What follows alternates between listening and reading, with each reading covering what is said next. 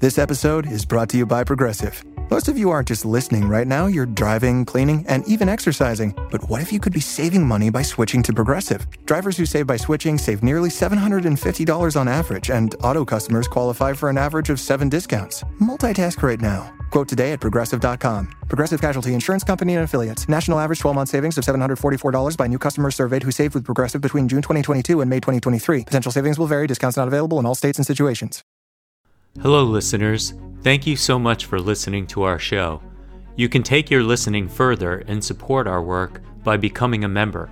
Members receive an ad free listening experience, members only bonus content, an invitation to join the DSR Network Slack community, a members only newsletter, and members only blog posts.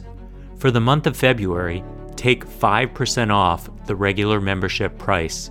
Visit thedsrnetwork.com slash buy and enter code WORDS. That's thedsrnetwork.com slash buy, code WORDS. Thank you.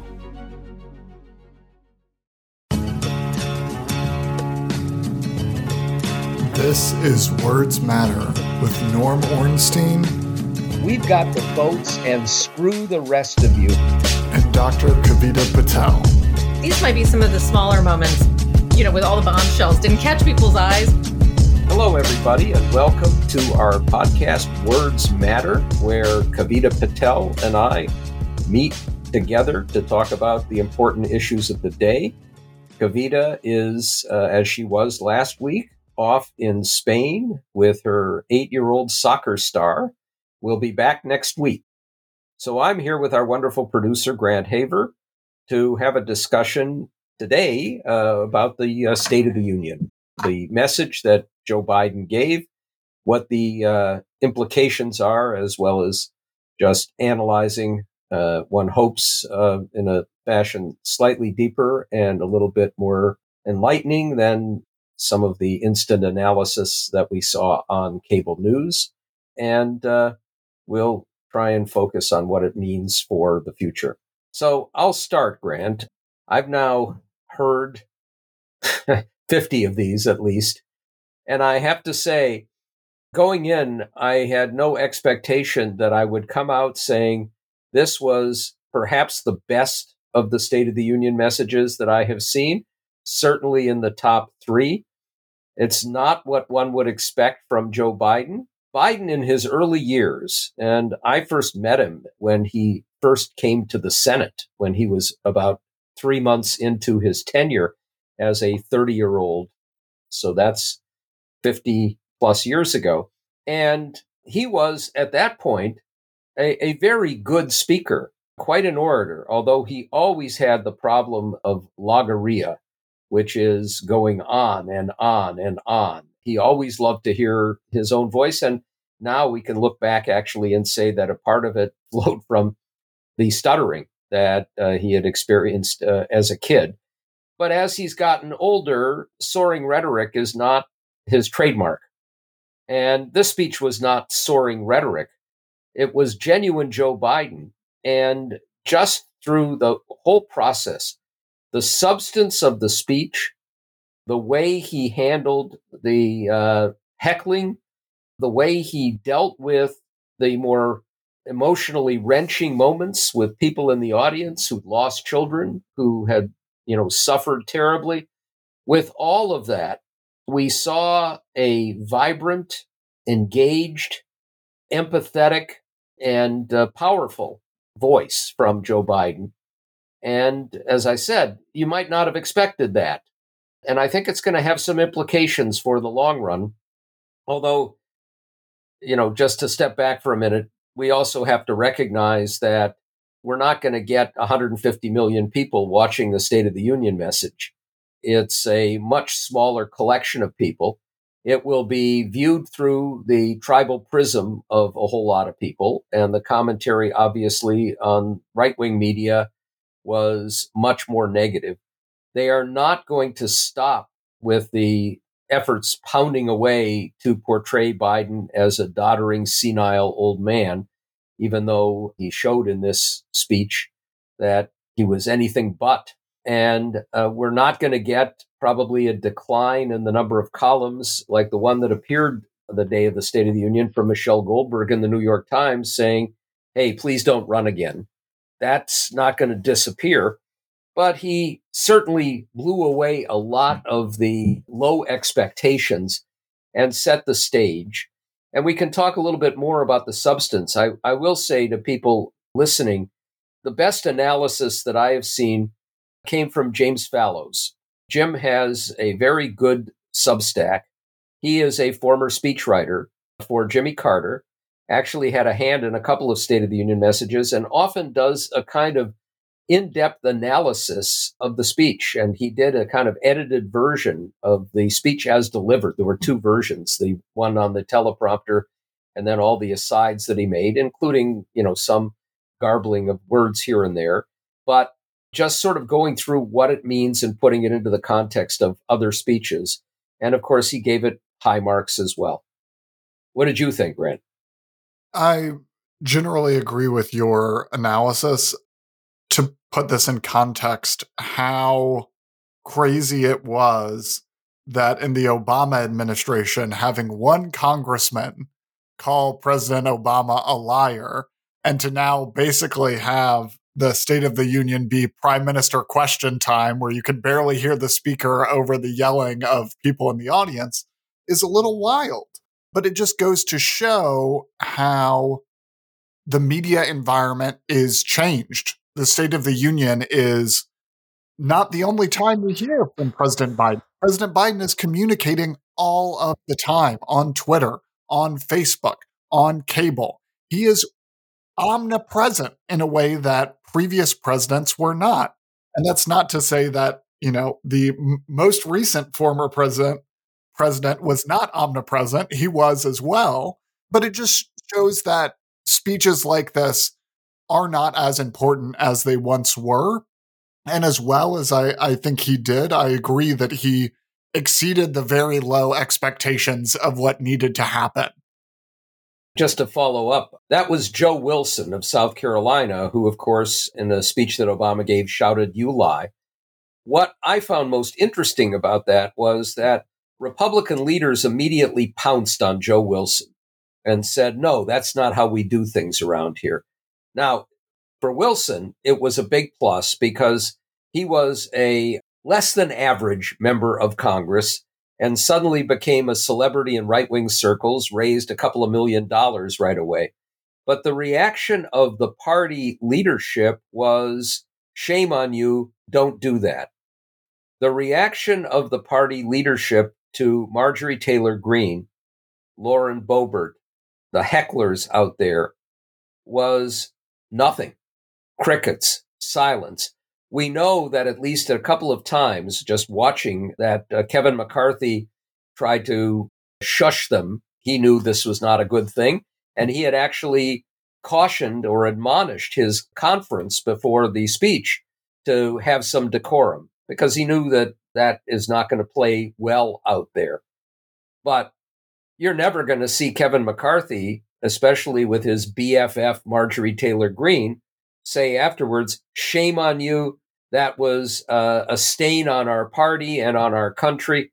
And that's a measure of where we've come as well. It's back to something we talk about frequently Daniel Patrick Moynihan's defining deviancy down.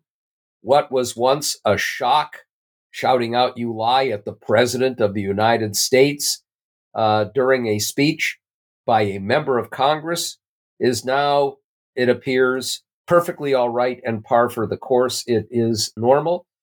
Of course, the other aspect of that that was so striking, and now we're seeing the pushback, and this was a part of, I think, what made this quite a remarkable speech. When President Biden said, Some Republicans, not all of you, not even a majority, say they want to sunset Social Security or make major changes in it. We saw Mike Lee, the senator from Utah, look shocked and uh, furious that anybody could uh, say something like that. That's when we had Marjorie Taylor Greene shout out, You're a liar, and all of those other things. But of course, now we have uh, all over the place the videotape of Mike Lee in 2010 saying it's time to get rid of Social Security. And we know that Rick Scott, who is a member of the Republican leadership, who was the chair of their senatorial campaign committee, flatly said last year we need to sunset every federal program every five years, meaning Social Security and Medicare would disappear unless they were positively reauthorized. And the goal was not to reauthorize them, it was either to take a meat axe to them or to get rid of them entirely. Now they're trying to backtrack.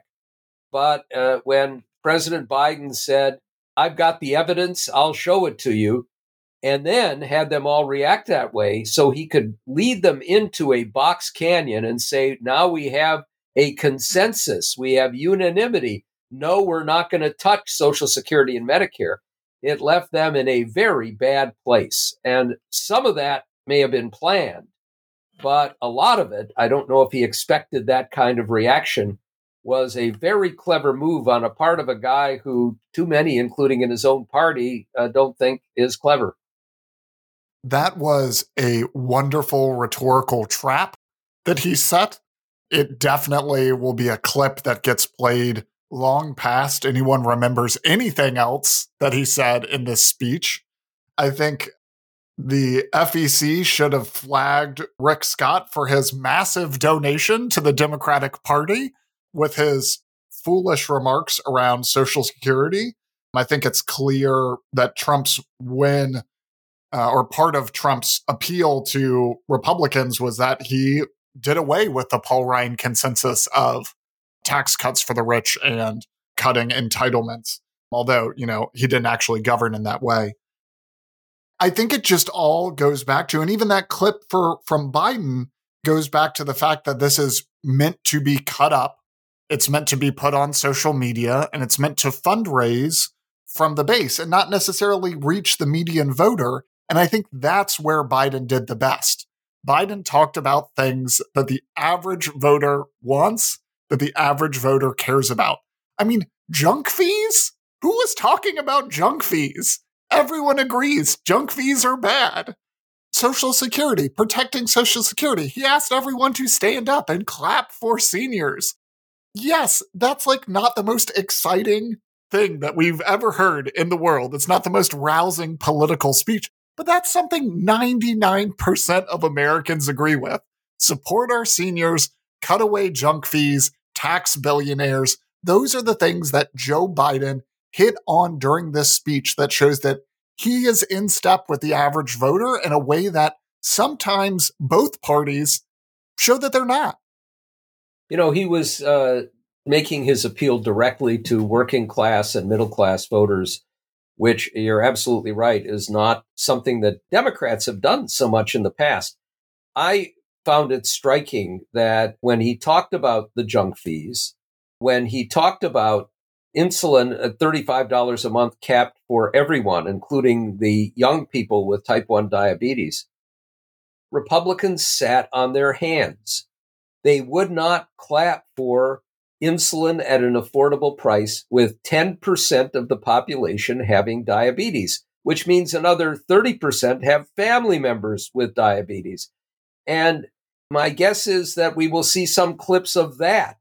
The president saying, let's all get behind making sure that no one has to pay more than $35 a month for life saving diabetes and showing Republicans sitting there not even applauding. The junk fee stuff I found particularly interesting.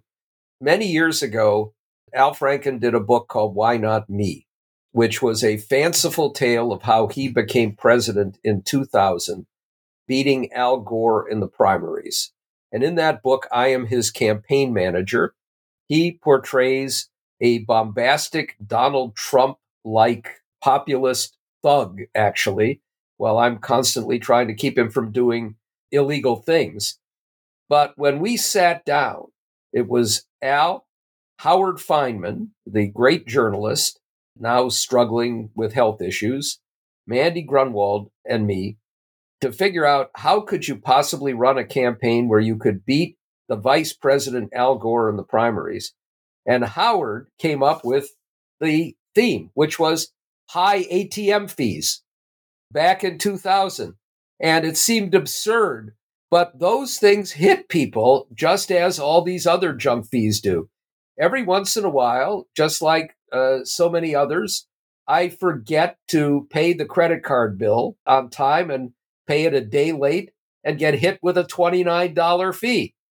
You know, everybody ends up, uh, or large numbers of people end up with those things. And that's in their wheelhouse. The other thing that I found so striking, and it's a change from what I think was the biggest mistake domestically that Biden made in his first two years, was that he kept bringing up these other programs that are wildly popular among Democrats, Republicans, and independents, including child tax credits, child care, community college at an affordable rate, preschool.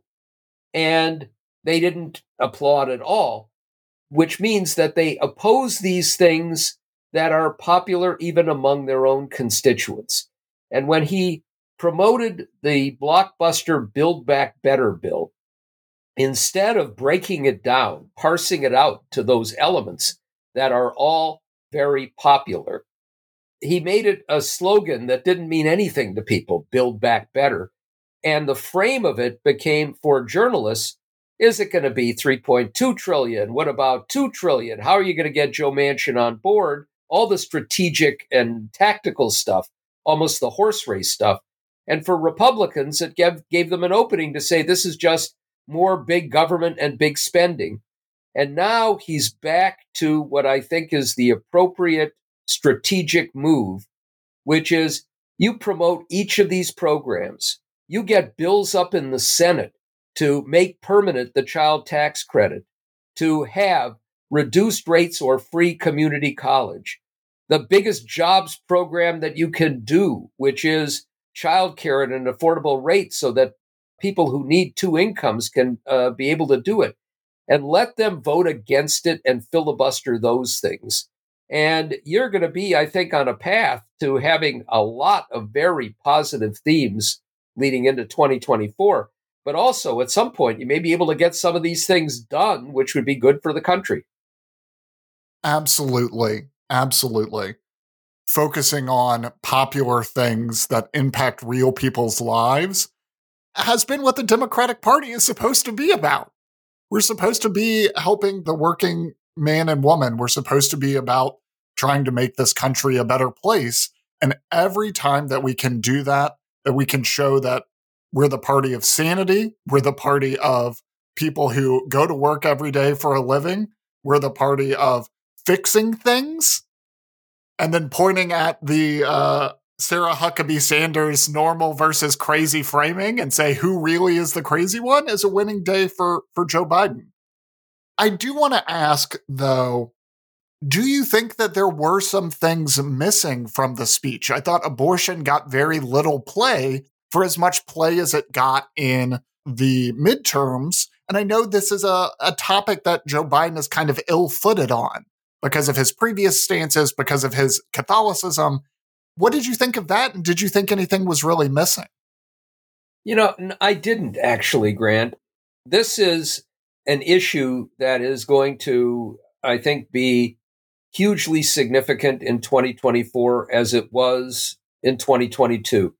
And it was interesting, of course, that going into the election where so many in the media were pounding away at the rev, red wave expectations and poo pooing the notion, including the pollsters, that abortion would actually mean anything. Now, in retrospect, we can see that it was very important.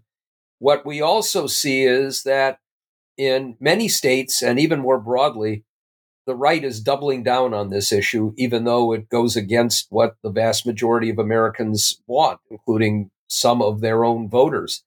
And I will say that, you know, lurking in the background, and this was something a very powerful and, and chilling piece by Dahlia Lithwick and a colleague, Robert Stern, in, in Slate, that there's this judge in Amarillo, Texas, perhaps the most lunatic radical on the bench, but the only judge in Amarillo at this point, who's taking up a case that very likely is going to result in a nationwide ban on the abortion pill.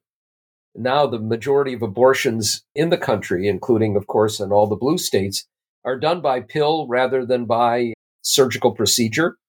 If you do away with it, it's going to create chaos all across the country. It, of course, moves away from the idea that was the theme uh, of the quote unquote pro life movement for so long return it to the states. It's trying to overrule the states. And it's not clear, even though there's no standing here that should be applied. It is an outrage for a judge to overrule the FDA on what is safe in a uh, prescription medicine. But who knows what the Supreme Court would do with it? Now, all of that is a predicate to get back to your question. I don't think that it would have made a lot of sense for Joe Biden to spend five minutes of his hour and 20 minute speech on abortion now. The issue is there. Everybody knows it. He had to bring it up. He had to talk about reproductive rights and freedoms.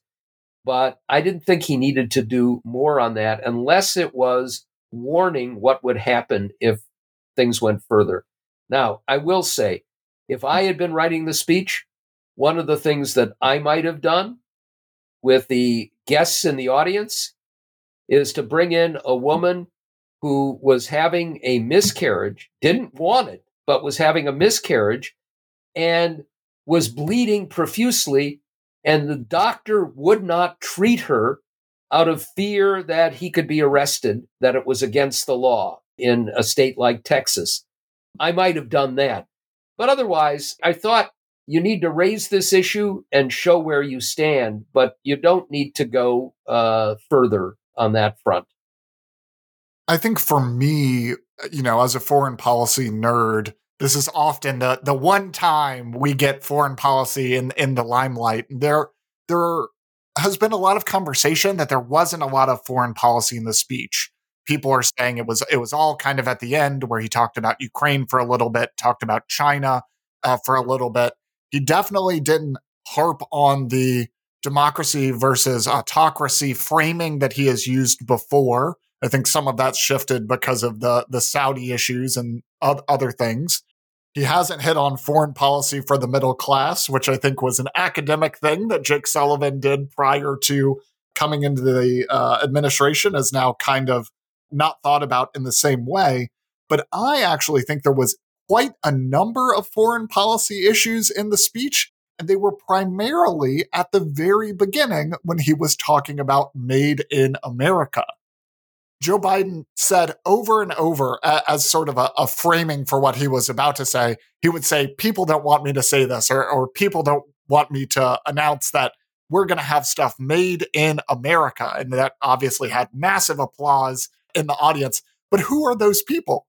No one in the room, no one in the United States. It's France, it's Germany. Those are the people that don't want to say it's made in America. It's the foreign policy nerds in Foggy Bottom because it puts us in a bad situation with our friends. We already know that we're moving and decoupling from China. Whether we want to or not, businesses are pulling out.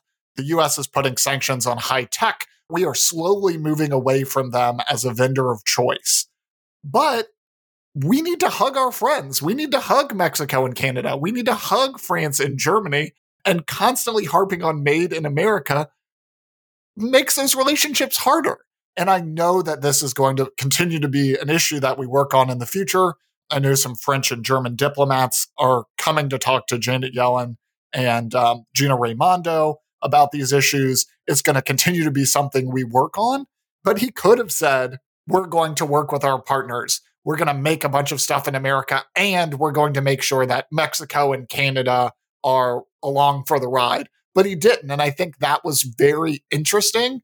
And as we continue to move in a direction towards industrial policy, which has its benefits, has its downfalls, I think the protectionism piece of that is really interesting, is going to continue to be a theme for both right and left moving forward. What did you think about the economic portions of the speech? And I think you're exactly right, Grant. And I actually winced a little when I heard that. I knew it would get all the great applause lines, but the fact is, we're not going to be able to do that in many cases, even if we wanted to, because some of the things that we're going to need in the manufacturing arena are just not manufactured here.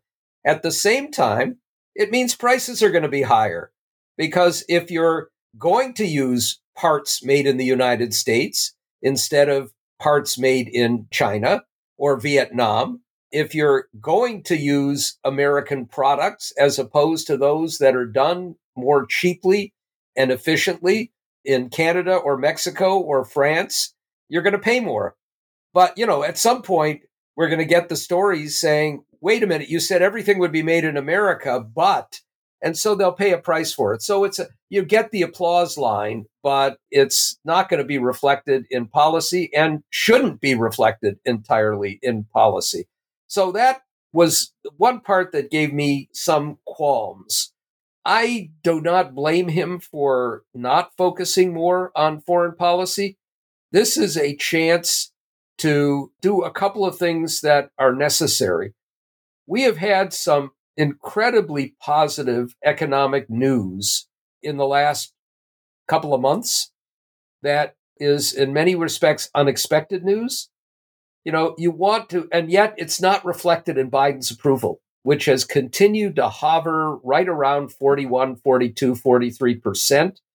That you have the lowest unemployment rate since 1969 that the expectation that we would be dealing with runaway inflation, that the only way to cope with it, as Larry Summers said, was going to be either one year at 10% unemployment or two years at 7% unemployment, that the core inflation seems to be coming down significantly, that there is a very good chance, unless the Fed overreacts, that we can avoid a recession and avoid stagflation all of that you want to emphasize over and over. You want to do a little bit of a victory dance and at least frame it with all the positive things that have happened. And I'm perfectly comfortable with that and with talking about all the things you've done, saying repeatedly the job isn't done, knowing that with a Republican House, you're not going to get any significant legislation, putting some pressure on them but also getting back to what we were talking about earlier, talking about all of the really popular things that are a part of the job not being done and putting the onus on Republicans for blocking those popular things. All of that at this point is more of a priority for a speech than even talking about the dangers to democracy. And of course, if you're going to talk about the dangers to democracy, it also means you're going to get into some uncomfortable territory, like talking about Netanyahu and Israel. So, uh, you know, that I think makes sense. You need to, he needed to talk about Ukraine. He needed to talk about China. I noticed that the Chinese were not happy with what he said, but of course, that's just to be expected. It was interesting that he didn't use the word balloon but he certainly referred to uh, what happened there. Um, and uh, it, will uh, that's another thing that'll be interesting. The Republicans are threatening to have hearings on what they view as this weak need response to this threat from China. But if they do hold a hearing, that's going to be as difficult for them as Social Security and Medicare. So I, I think that was done pretty deftly, actually. Now, the other thing I would say, though, Grant, is he did something that I wanted him to do, but feared he would not, which is on the debt ceiling, which is to note, first of all, the truth, which is that he has reduced the debt by almost $2 trillion, while Donald Trump is responsible for more than 25% of all of the debt built up over more than 200 years in the United States and that Republicans who are now moaning and groaning about the debt voted three times for clean debt ceiling increases. They didn't like that at all, but they didn't like it because it's true. And yet, we also know that we've got the debt ceiling issue ahead, that Republicans are demanding big spending cuts in return for supporting the debt ceiling increase. But if you take Social Security and Medicare off the table, as he forced them to do in this instance, you're not left with very much that you can do. And if you take defense off the table, which most Republicans will agree with, although some want to cut all the spending for Ukraine, Then you're talking about cutting into the air traffic control system, support for education, all of these different areas that are themselves directly in the wheelhouse of people's lives and are also popular, even if people want to cut spending, not the individual programs. So they're in a box on that front. If I had to guess, my guess is that what they're going to fall back on, which is a fig leaf, is creation of another Simpson Bowles commission that will simply be tasked with coming up with a plan to reduce the debt. Joe Manchin will probably propose it. I saw he had an op ed in the Post yesterday about how we have to deal with the debt. And his proposal is that we take the discretionary domestic budget of the United States and cap it at a 1% increase for the next 10 years, which does not in any way take into account emergencies that might occur, another pandemic, for example, more disasters occurring, which we know will happen with climate change, growth in population. It cannot work. It's just a, a really reckless proposal if you look at it in, in any way. But they'll get the fig leaf of some commission that will come up with a proposal that, of course, will include changes in Medicare and Social Security and will almost undoubtedly include many of them proposing a tax increase. Republicans will reject it. Liberal Democrats will reject it. It won't go anywhere but it may be the fig leaf to get us past what could be otherwise a devastating crisis. Yeah, and just to, to kind of wrap on this topic and on the, the speech, something we didn't touch on that I thought was very interesting was that at the beginning of the speech, along with all the economic stuff, he was praising and focused on bipartisanship. This man, it is in his blood it doesn't matter that the country has changed. It doesn't matter that the, the media environment, that the fundraising environment has changed. This man still believes that he and Mitch McConnell can get drinks after work and figure this out. And as much as I don't believe that is true, I hope Joe Biden is right and I am wrong. I hope that he can work with these Republicans, as crazy as they are, as extreme as they are, to fix some of the big issues facing this country. Because if he can't, we are in a much worse place two years from now than we are today. And as much as that, you know, my Democratic heart will be happy that we, you know, march to victory in 2024, there's real suffering going on in this country now. There are real problems that will only get worse if unaddressed now. Whether you think of that as the debt, whether you think of that as child poverty, there are a bunch of problems that we will face over the next two years. I don't think that he and Kevin McCarthy and Mitch McConnell can work it out, but by God, I hope he is right and I'm wrong.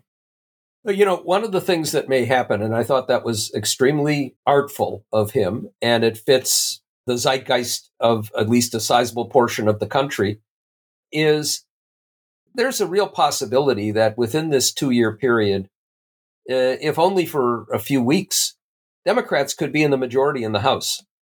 Remember, the Republican majority is very thin. We already know one of their members, Greg Steube of Florida, fell off his roof doing some maintenance and is in the hospital and maybe out for a little bit of time.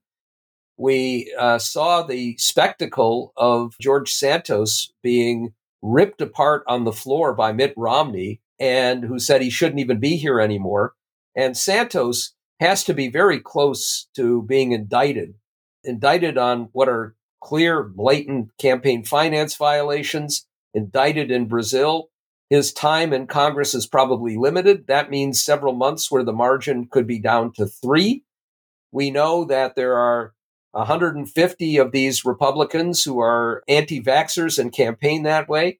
My guess is half of them have been vaccinated and they're just doing this cynically but we could end up with several of them in the hospital for several weeks.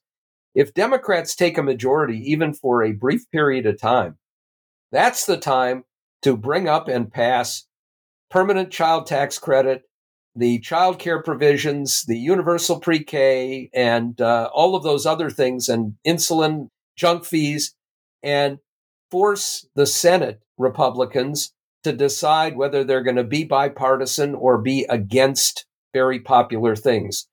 And then there are some of these issues. He emphasized mental health and criminal justice that are at least enough below the radar that a Kevin McCarthy who wants to show some progress on something might be convinced to, you know, give in and let a bill through that could result in a signing ceremony.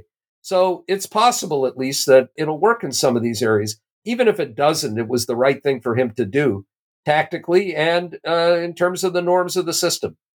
Thanks for joining us. We'd appreciate it if you'd rate, review, and subscribe to this feed on your favorite podcast player. We also hope that you share this episode with your friends on social media. If you liked this conversation and want even more, become a member of the DSR network and get a bonus segment where Norm and I talk about the quote unquote oversight of the Republicans in the House.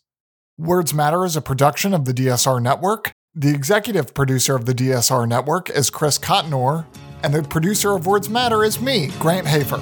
The next episode of Words Matter will be in your podcast feeds on February 17th. See you then.